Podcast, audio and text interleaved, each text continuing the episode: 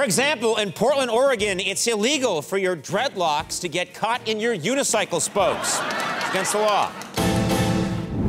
In Texas, too much yapping can result in a fine of up to 200 now gets. In Reno, Nevada, you will be fined $500 for making any positive life choice. In Iowa, corn fed beef must be raised on a diet of beef fed corn. In West Dakota, it is illegal to inform residents that there is no such state as West Dakota.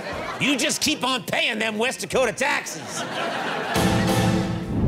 In Bayonne, New Jersey, it's illegal to mix up one of these with one of those.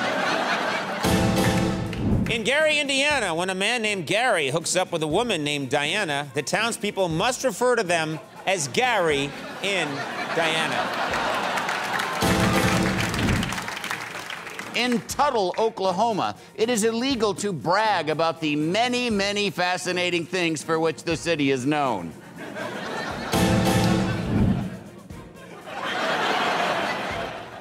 Just is.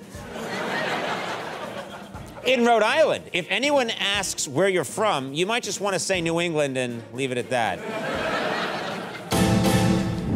In Oahu, Hawaii, it is a felony to park you your ahupanani within 50 feet of a neighbor's Hanakahani Lani unless you have a permit from the Department of Kalikimaka Haui Opala Maui Namahai.